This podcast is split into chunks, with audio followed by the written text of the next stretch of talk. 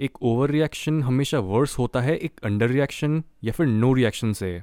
Late me explain why हर emotion को पैदा करने में एक इंसान की जीवन शक्ति लगती है, जिस वजह से हर इमोशन एक तरह से हमारी लाइफ फोर्स का ही कैरियर होता है और हमारे इमोशंस हमें कोई ना कोई एक्शन लेने के लिए मोटिवेट करते हैं। इवन अगर एक इमोशन नेगेटिव है, लेकिन वो बहुत ही पोटेंट और इंटेंस है तो उसकी नेगेटिविटी को भी यूज़ करा जा सकता है किसी पॉजिटिव काम को पूरा करने के लिए। जैसे अगर एक बाप को पता है कि उसका बच्चा बीमार है और घर में पैसा लाने की ज़िम्मेदारी सिर्फ़ उसी की है तो वो इस सैडनेस को यूज़ करेगा ज़्यादा मेहनत करने और इस मुश्किल दौर को ओवरकम करने के लिए। सही जगह पर चैनलाइज्ड इमोशंस हमें अनलिमिटेड मोटिवेशन दे सकते हैं। एक इंसान जितनी इमोशनल ज़िंदगी जीता है, उतना ही वो ज़िंदगी की इंटेंसिटी को एक्सपीरियंस कर पाता है और अपनी लाइफ में डेप्थ ऐड कर पाता है। बिना इमोशंस के ज़िंदगी हमेशा अधूरी और डल रहेगी। हाउएवर इमोशंस को एक्सपीरियंस करने के लिए हमेशा उन्हें सबके आगे रिवील करना ज़रूरी नहीं होता। और इमोशंस को पूरी तरह से एक्सटर्नली एक्सप्रेस करने से, आप उनकी पावर को प्रॉपरली यूज़ करने से पहले ही उन्हें खो देते हो। इमोशंस को हैंडल करने का सही तरीका होता है, उन्हें ना तो एक्सटर्नली एक्सप्रेस करना और ना ही उन्हें सप्रेस करके इनफर्टाइल बना देना, बल्कि अपने इमोशंस को पानी की तरह स्टोर और रिसाइकिल करना सीखो। अगर आप पानी को खाली छोड़ दो तो वो या तो एक निचले लेवल पर जाने की कोशिश करेगा या फिर थोड़ी सी देर में ही पूरा भाप बनकर उड़ जाएगा। लेकिन पानी को प्रॉपरली स्टोर करने से आप उसे एक लंबे समय तक यूज़ कर सकते हो। इमोशनल रिएक्शन पानी के भाप बनने के जैसा होता है। जब भी आप अपनी खुशी, गुस्से, दुख या फिर दर्द को एक्सटर्नली रिलीज़ कर देते हो, तब आप उससे जुड़े हर नेगेटिव एस्पेक्ट के साथ उसकी पॉजिटिव क्वालिटीज़ को भी खो देते हो। इमोशंस को लंबी ड्यूरेशन के लिए यूटिलाइज करने और उन्हें चैनलाइज करने के लिए आपको रिएक्ट कम करना है और अपने इमोशंस को ऑब्जॉर्व ज़्यादा करना है और इसे छः तरीकों से करा जा सकता है। Number one meditate on your feelings emotions को चैनलाइज करना सीमन रिटेंशन के जैसा नहीं होता, जिसमें आपको एकदम से अपने इमोशनल फ्लो को रोकना हो। नहीं इमोशंस को रिटेन या फिर कंस्ट्रेन नहीं, बल्कि उन्हें कॉन्शियसली ऑब्ज़र्व करना सीखो। अपनी हँसी और अपने आंसुओं पर मेडिटेट करो।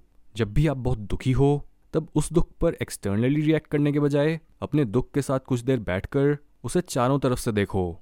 अगर आप बहुत खुश हो, तब उस खुशी को इंटरनलाइज करो। और उसे अच्छे से ऑब्ज़र्व करो।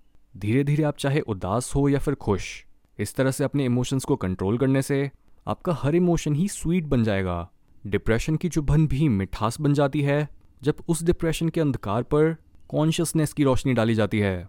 Number two invite your emotions to your home emotions को एक गेस्ट की तरह देखो। जिस तरह किसी भी इंसान को अपने घर बुलाने से पहले आपको उस पर अटेंशन पे करनी होती है और उसे जानना होता है वैसे ही आपके इमोशंस भी आपके कंट्रोल में तब तक नहीं आएँगे, जब तक आप उन्हें कॉन्शियसली अटेंशन देना और उनके स्रोत को समझना शुरू नहीं करते। इस तरह से आपको ये समझ आएगा कि कैसे आपके हर इमोशन की एक अलग पर्सनैलिटी है और हर इमोशन को एक डिफरेंट तरीके से हैंडल करना होता है। Number three be the master of chaos अगर आपको केओस से प्यार नहीं है और आपको ज़्यादा मैस को मैनेज करने की आदत नहीं है तो आप अपने इमोशंस की इंटेंसिटी को लंबे समय तक सस्टेन नहीं कर पाओगे। अगर आप अपने लोज और अपनी डार्कनेस को संभाल नहीं सकते तो आप अपनी पीक्स और लाइट को भी डिजर्व नहीं करते। इमोशंस को मैनेज और उन्हें प्रोडक्टिविटी के लिए यूज़ करना भी एक स्किल है, जिसे आपको धीरे धीरे डेवलप करना होगा। इसलिए अपना माइंड सेट ही कुछ ऐसा बना लो कि किसी भी लेवल की केओस आपको आम ही लगे। Number four trigger a continuous supply of the desired emotion अपनी लाइफ के सबसे खुशहाल और दर्दनाक मोमेंट्स को याद करो कि कैसे और क्यों आप उतने खुश या फिर दुखी थे? आपकी लाइफ का हाईएस्ट पॉइंट क्या रहा? और लोएस्ट पॉइंट क्या रहा? और क्या रीजंस थे आपकी इमोशनल स्टेट को उन दिशाओं में ले जाने के? सोचो कि अगर यही इमोशनल स्टेट आप हर मोमेंट में फील कर पाते तो आप कितने ज़्यादा प्रोडक्टिव और वाइज बन गए होते। आप अपनी इनर जॉय से हर मोमेंट को सुखद बना रहे होते और अपने दुख से ज़िंदगी की ज़रूरी इंसाइट्स ले रहे होते। योगा का एक मेजर गोल भी यही होता है कि कैसे हम अपनी मर्ज़ी से एक डिज़ायर्ड इमोशनल स्टेट को इवोक कर सकें। और अपनी अंदरूनी दुनिया को बाहरी दुनिया से अछूत रख सकें।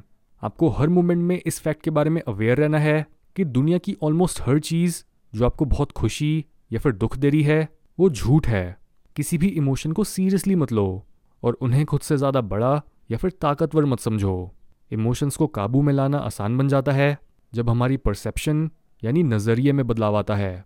Number five only be loud when you are overflowing अपने इमोशंस को एक्सटर्नली एक्सप्रेस करना सिर्फ़ उन केसेस में अनप्रॉब्लमेटिक हो सकता है, जिनमें आप ऑलरेडी उस इमोशन से ओवरफ्लो कर रहे हो। और आपके पास इतनी इंटेंसिटी है कि आप कुछ इंटेंसिटी और एक्साइटमेंट को लूज करना अफोर्ड कर सकते हो।